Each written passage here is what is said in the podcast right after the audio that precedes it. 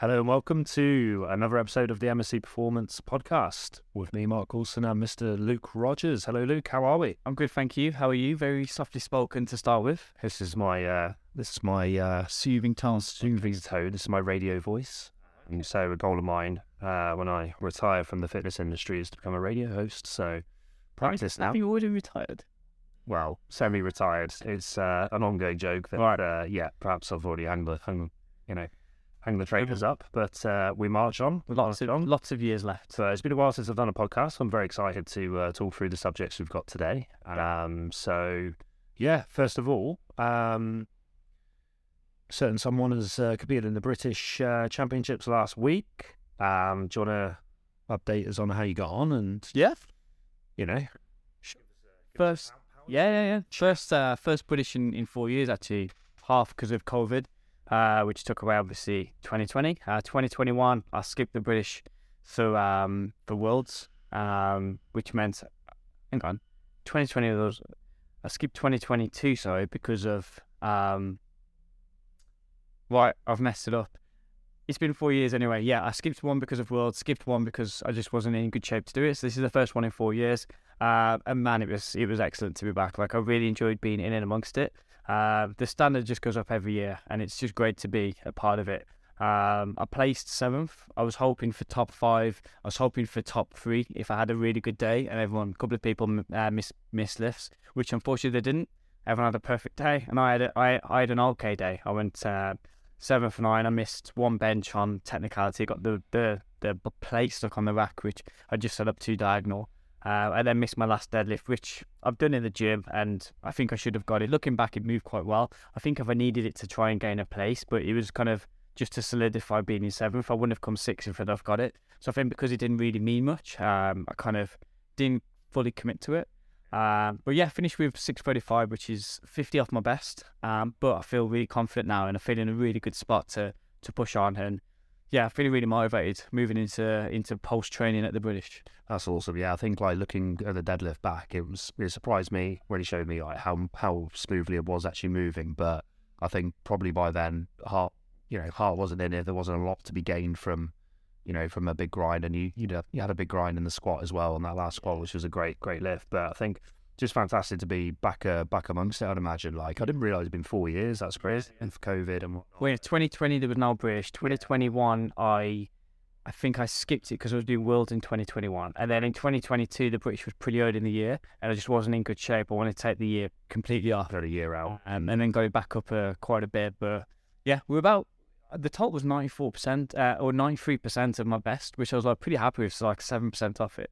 It just means now as well that if I have like a good if I have a good three months of training, I could be back in amongst like the best numbers. Yeah, It's down to me now to, to really push on. Yeah, absolutely. And um, as you say, like, I think having the time off with a couple of niggles that you've had, ninety three percent, yes, off your off your best totals, like pretty, yeah, it's pretty pretty damn good. And I think, as you say, in the on on the day, everyone that was in and around you was just, I just hit, hit their perfect day. And they, were, they, they all went nine for nine, and it were, they, were, they weren't coasting nine for nines. They were like grinding out reps. And you're like, if a couple of people missed, and then I maybe could have got my last deadlift, it would might have been.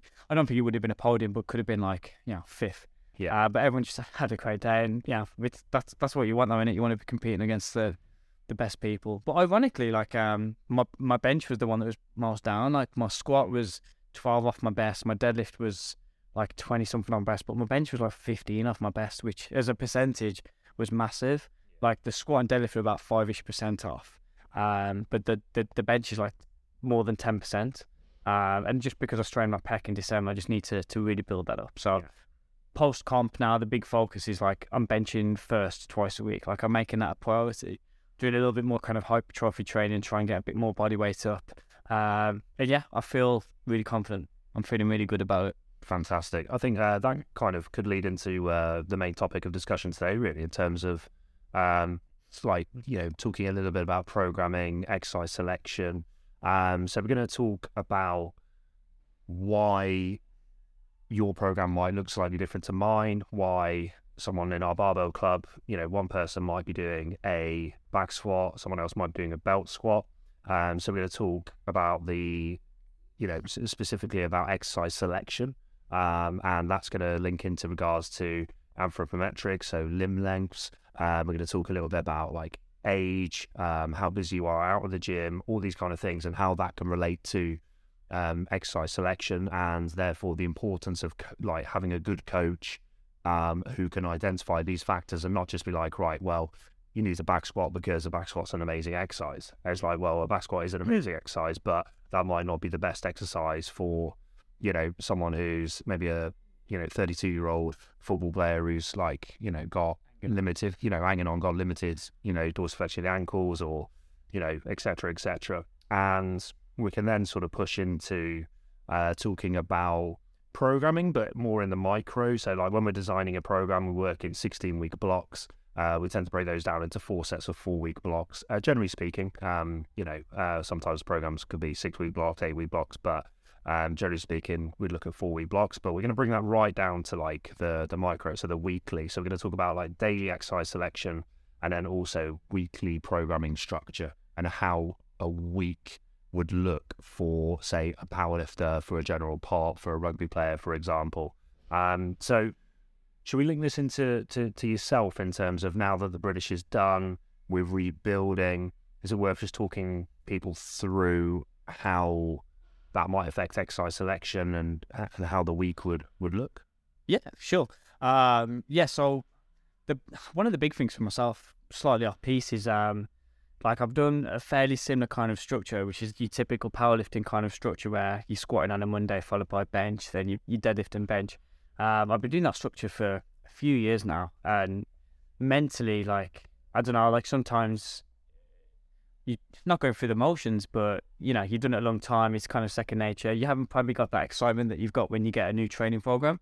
Um, so the big thing for myself was just like making sure that I'm feeling really motivated to be intentful with the sessions. Like we speak before about, it doesn't matter if you've got the best program in the world or you know an okay program. The main thing is like the intent behind the programming. Yeah. Um, a lot of people are like looking for the most science-backed or you know most individualized programming, and then attacking it half-assed.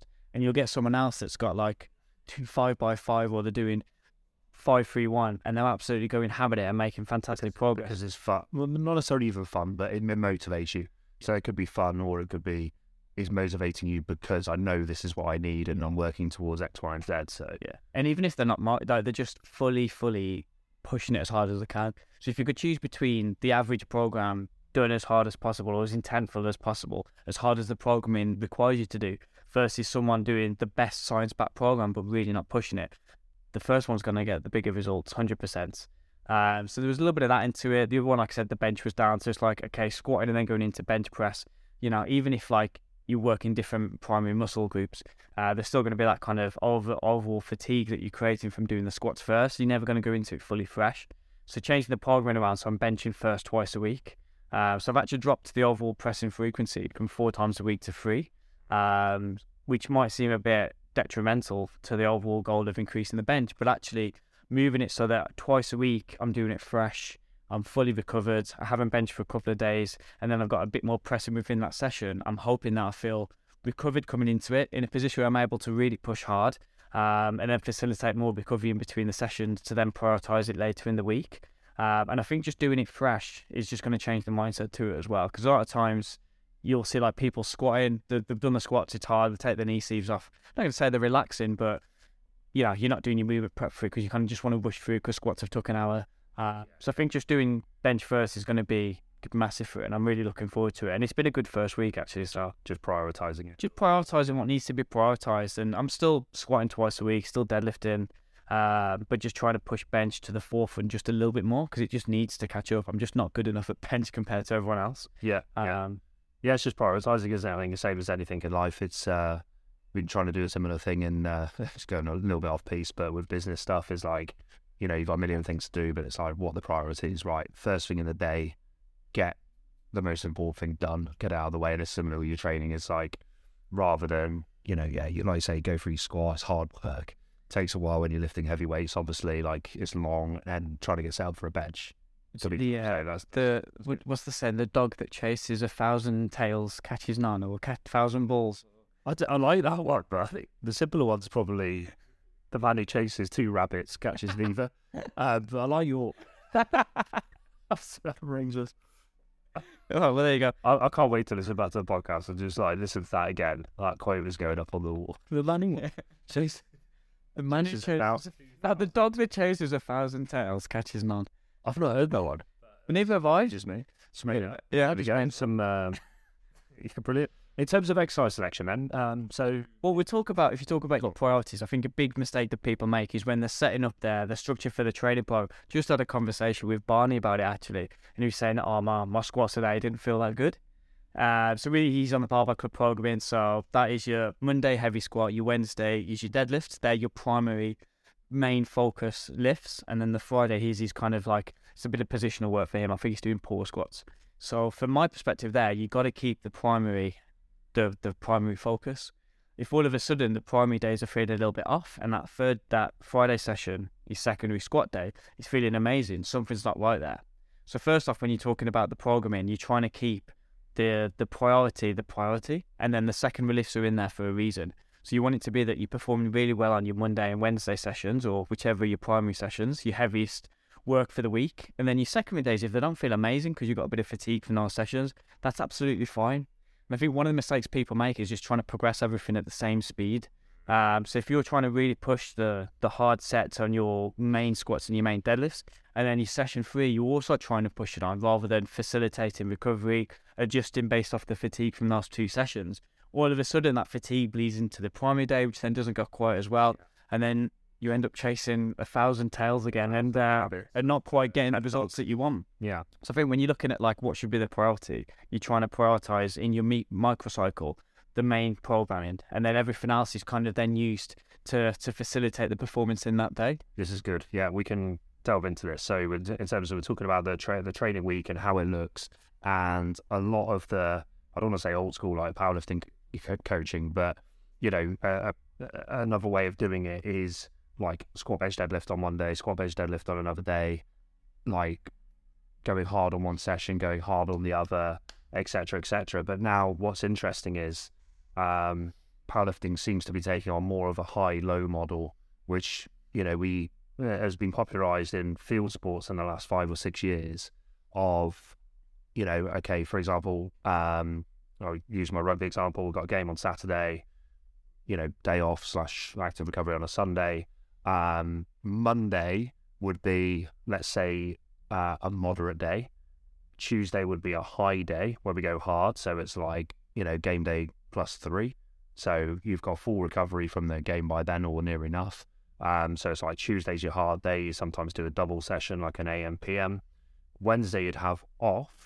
So rather than trying to, you know, push, you push again and, okay, well, on the Wednesday I'm going to like, I'm going to develop my speed. I'm going to develop my plyometric ability. It's like, well, actually, your nervous system's pretty shattered from a hard Tuesday. So am I better off just taking the day off Yeah. and taking recovery? Uh, and then Thursday, um, you know, we would go into a very low volume but high intensity day. Um, so high intensity, I mean, that could be not necessarily near maximal weights, but high intensity, as in, you know, um, you know, reactive plyometric work, Yeah. sprint work, like high stress CNS work. Um, and then you know Friday might be like you know a primer, and then you play on play on Saturday. So you're playing around with these like harder days, easier days. You're not going like, you know, let's say hard deadlift on a Monday, hard squat on a Tuesday, hard, you know, bench on Wednesday, or rugby equivalent, which would be the same thing, but Yeah. mod- modifications of those movements, like a hard, maybe a hard belt squat, hard deadlift on Tuesday, a hard, you know, football bar press, whatever, it is, it doesn't matter. But there's more, and I'm seeing that coming more into powerlifting now, which is really interesting. And our training is actually Yeah. more similar than people would think. Yeah, when you look at it on the face value, you might not see the, the similarities straight away, but then you delve into it, and absolutely. So I think if you split your squat and deadlift program in and compare it to your bench program, bench will normally on its own on its own kind of microcycle compared to squat and deadlift, which kind of run separate because obviously squat's going to affect deadlift, vice versa, but bench pretty much isn't going to. And it's not uncommon for people to be benching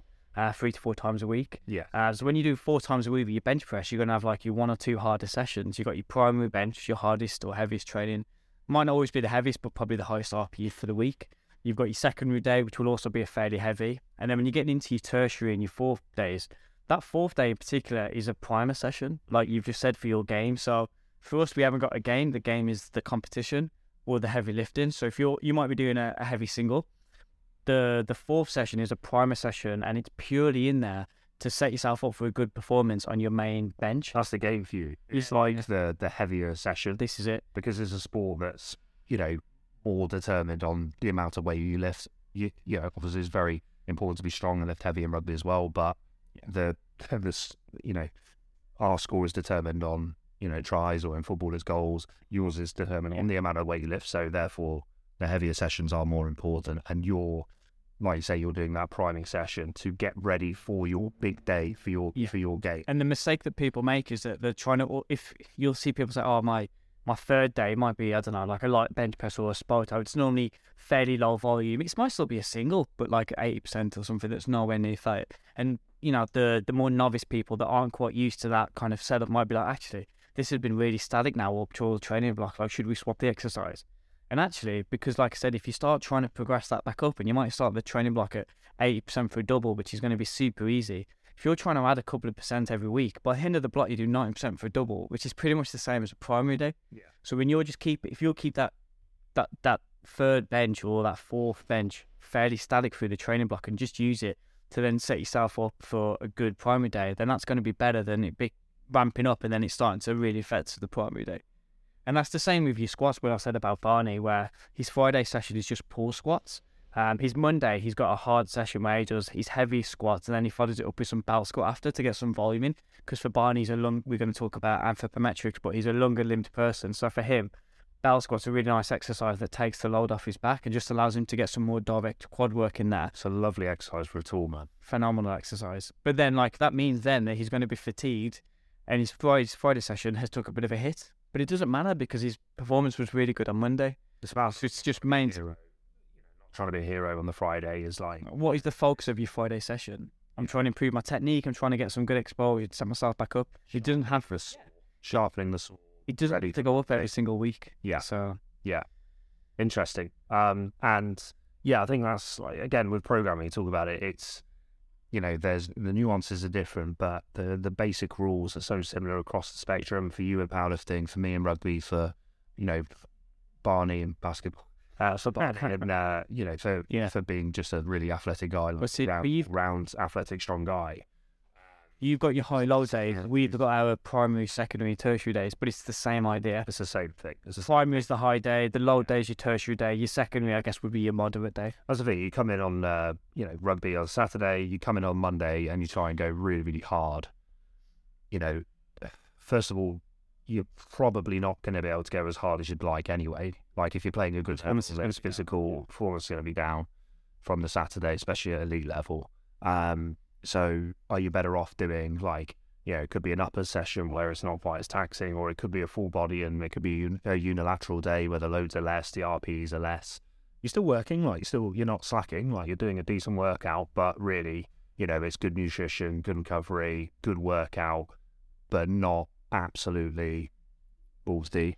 And then on the Tuesday, you're ready to go hard with uh, your hardest gym session of the week, where we've got plenty of days still before the game on Saturday. You've got plenty of days with, you know, the, the there's been since the game, and you know that's and you do a normally a field session on the Tuesday night as well. So it's a double day hard.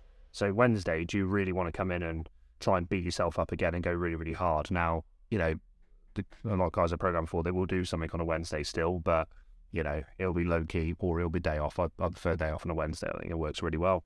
Um, and then you're fresh again then for the Thursday. You know, uh, Friday, nice little primer game Saturday, and hopefully we're strong. We're you know we're maintaining strength and maintaining speed, um, but we're the volume is decreasing throughout the week as we get closer to a Saturday, and volume, as we know, is the you know primary you know cause of fatigue.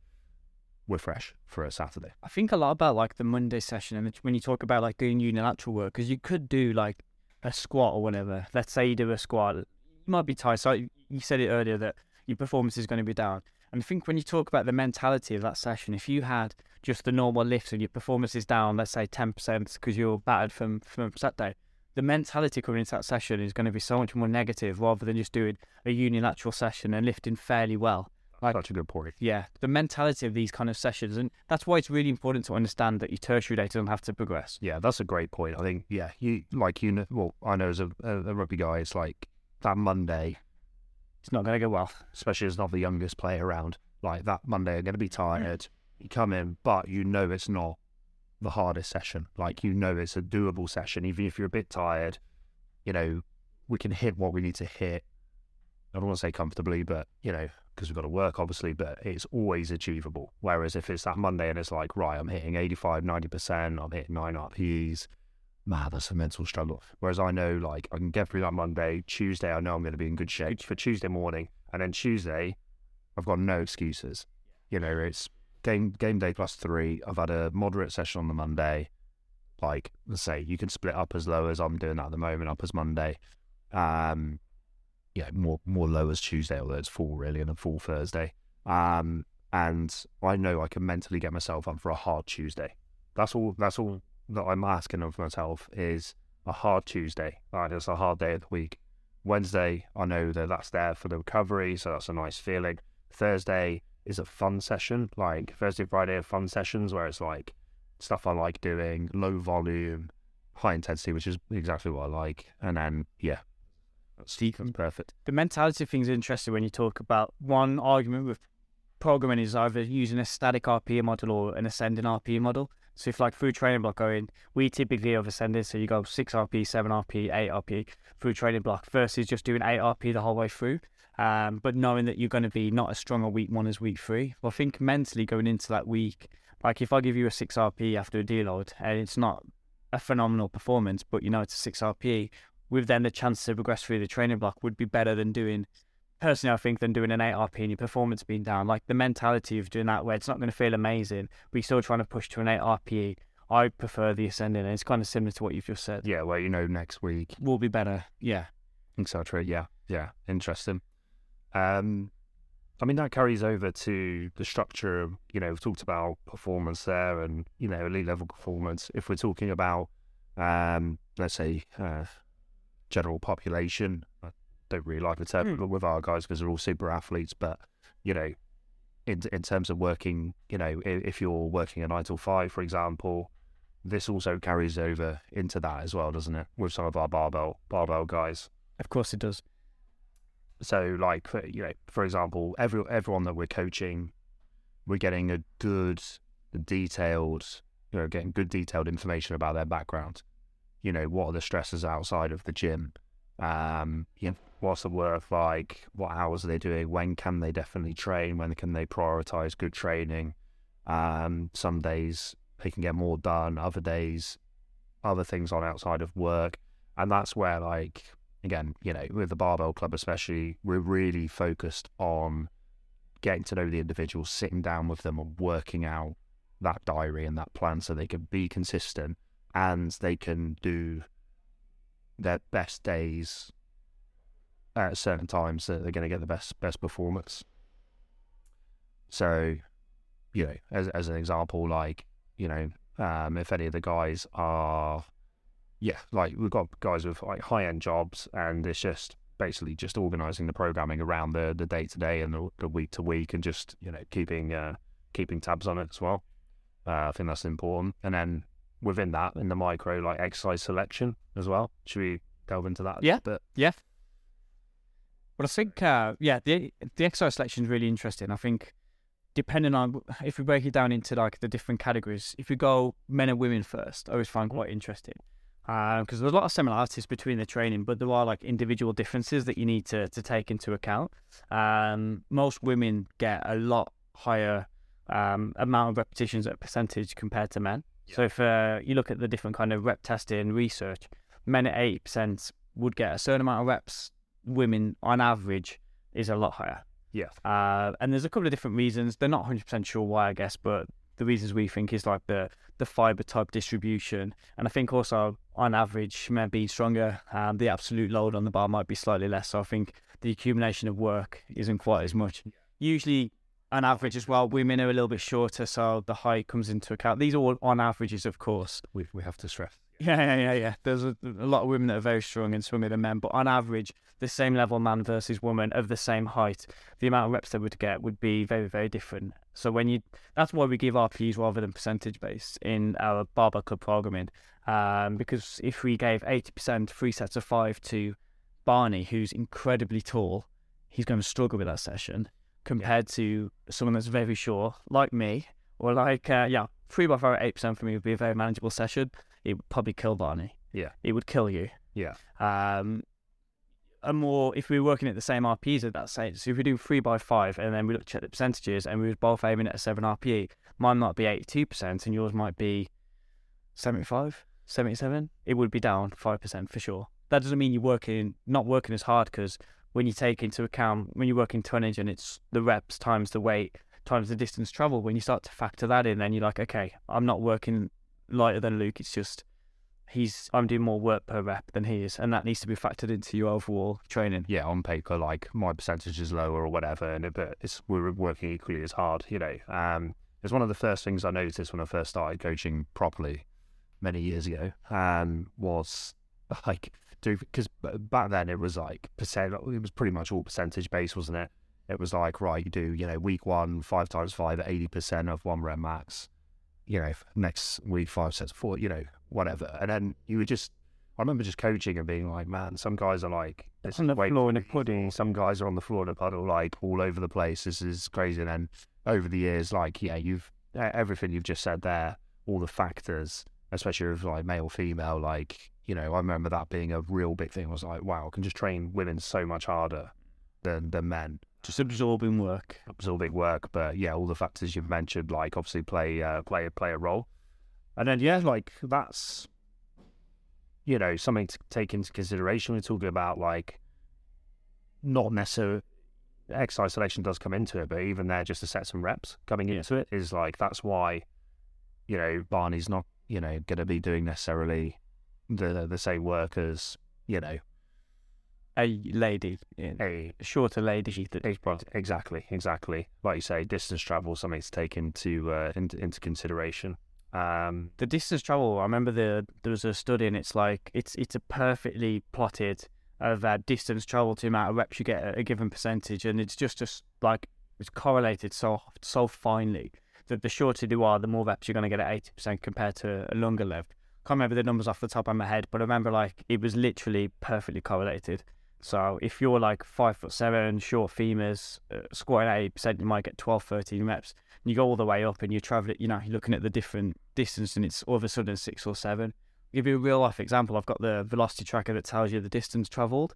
Um, and when I squat, if I remember correctly, it's about 51, 52 centimeters. Um, Alex Chalkley was 70 centimeters.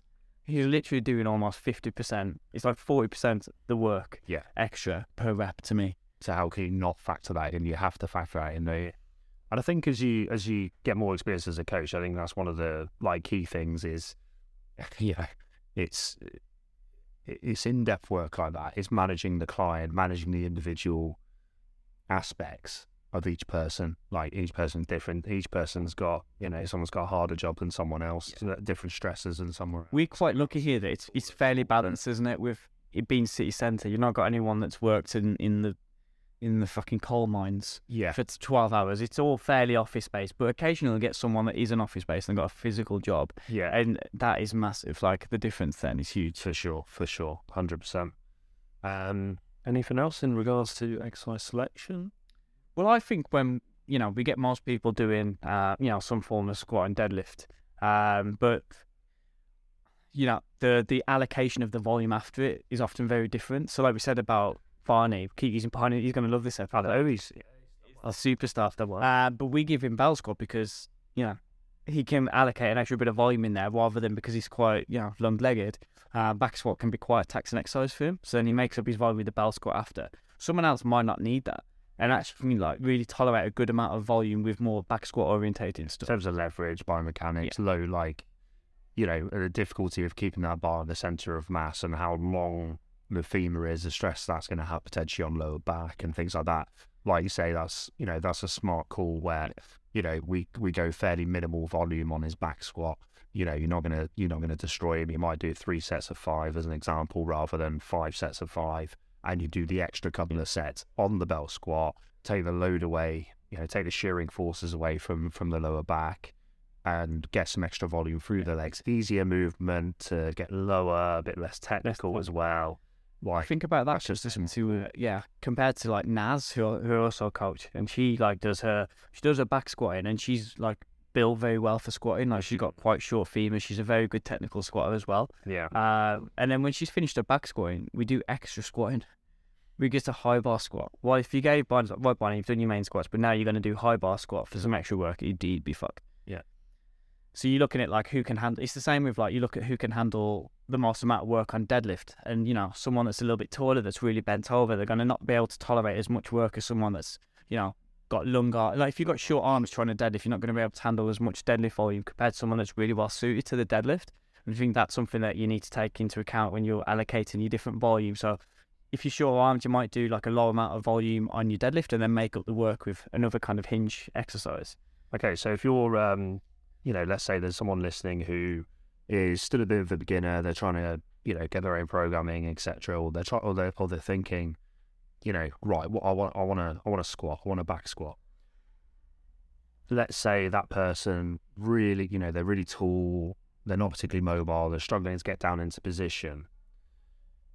I think for that person, what we're probably saying is work on your mobility, work on the patterns, by all means do it. Do it light, do it for low, you know, low to moderate volume, but then load up with other other exercises that are going to be more suitable. I don't want to give you another quote that I'm going to butcher, but if you cook a steak and you don't cook it long enough, you can always put it back in the pan. If you've overcooked it, there's nothing you can do. Something it's done, isn't it? So if you're starting out and you've got absolutely no idea, you can't you can't go back. So I would start with um, a quality over quantity approach with your your back squatting. I would do like two or three sets, which is going to be more than manageable for the majority of people. It's a great quote. And then do absolutely, and then do a bit of extra volume work after it. And then after two or three weeks, start to you know assess how you feel. Like how is your performance in the gym? Are you still progressing? Do you feel pretty good in between sessions, or if you're coming in and feel battered, then you probably need to reduce it down. But if you're finding you're feeling well recovered, you're feeling well rested, you could potentially then look to add a bit more training work yeah. as the weeks go on. But I think it's better to start slightly lower with a quality approach than it is to just go in full quantity, doing sets for the sake of it. Take the metrics. How do you feel? Just as simple. And again, not to, you know, it's uh, not a barbell club promotion, I promise, but that's one of the great things with the barbell club and like they did the weekly coaching of how do you feel? The feedback the importance we place on feedback you know, how how's that person feeling? Right, actually, we can add a little bit more. We can add a little bit more. Like you say, you can always chuck it back in the pan, go a little bit more well cooked. But as I say, when it's burnt, it's burnt. And Rudy, who's um, a phenomenal athlete who um, uh, trains here at MSC, and you know, is a yeah, does, does like super high like endurance guy. Um, he's suffering suffering with like you know some tibialis pain and like onset of shin splints, and he was like, "Oh, you know, what should I do?" And I was like, "Well, you do. the damage is done. The damage the damage is done. You've overcooked your steak, uh, so to speak. Um, but you know, certain things we could do recovery, but essentially it's just time. It's just time, and then when we start back up again, you know, it's just a case of like that's exactly what I said was right. I'm going to do like off the, you know, minimal dosage running that you can get away with as for where you want to be. You're going to replace you're going to replace like you know eighty percent of that cardio conditioning with bike work, with rowing work. Then we're going to nudge the percentages up a little bit, five percent, ten percent, fifteen percent. We start to build the running back up alongside appropriate strength work, um, and uh, that kind of I think again ties in with your wonderful analogy. It's the same with when you look at the different demographics, so we talked about the men and women with the different percentages on average. Um, talk about age and training age, like you know, younger people are going to have more work than others, but it all comes down to just finding like a starting point that's fairly conservative, and then gradually building things back up based off how you feel. Um, so if you're younger, your training age is younger, you're going to be able to handle more volume. For a multitude of factors, like the recovery is going to be a little bit better. You're probably going to be lifting slightly less, so your recovery and the amount of damage you do in the session is going to be less. Um, and that's something to take into account. But it all just boils down to just starting fairly conservative. If you've got no idea where to start with setting up your own training block, obviously best option is get a coach. If that's not viable, then start fairly conservative with the amount of work that you're giving yourself and just allow things to progressively build back up, monitoring the the numbers and just making sure that you're feeling recovered. Most importantly, like you might feel a bit sore, but your performance is still going up. To me, that's enough. Keep keep training. But if you're finding that you're coming in, you're battered, your sessions uh, dropping, your recovery metrics, your sleep suffering, you're probably doing a little bit too much, and then you need to just get it back. But it's a lot easier to start slower and small amount of work and then progress it up versus the other way. Absolutely. I think that's probably a good place to, to Well, stop. Matt's nudged us about 10 times. I don't We know. need to, uh, we need to call it a day. Uh, We'll do a part two, but that's uh, no, that's really interesting stuff. And um, Yeah. I think I think there's a lot of factors that come into to writing a program, a lot of individual differences that we need to take into account. Um, that is the that, that you know for a young coach as well. If there's any young coaches listening there, it's okay. It's cool to know how to teach a squat. You know that's obviously essential. It's important, but that's only a very small part of the battle. You know, we can teach a squat, we can teach a deadlift, but can you manage someone's training program? Can you individualize it based on all of the factors we've discovered? And everybody's different. That's the key. So, basic rule of thumb for a lot of things stay the same, but individual nuances are important to take into consideration. don't chase a thousand tails. Thank you for listening. Thank you for listening. It's been a pleasure to be back on the podcast, and uh, We uh, hopefully this makes it out this time. The last one didn't quite make it. Hopefully this one does under the guidance of young Matt. And uh, yeah, thank you all for listening. producer Matt. And we will see you on the next one. Ciao. Why did it have to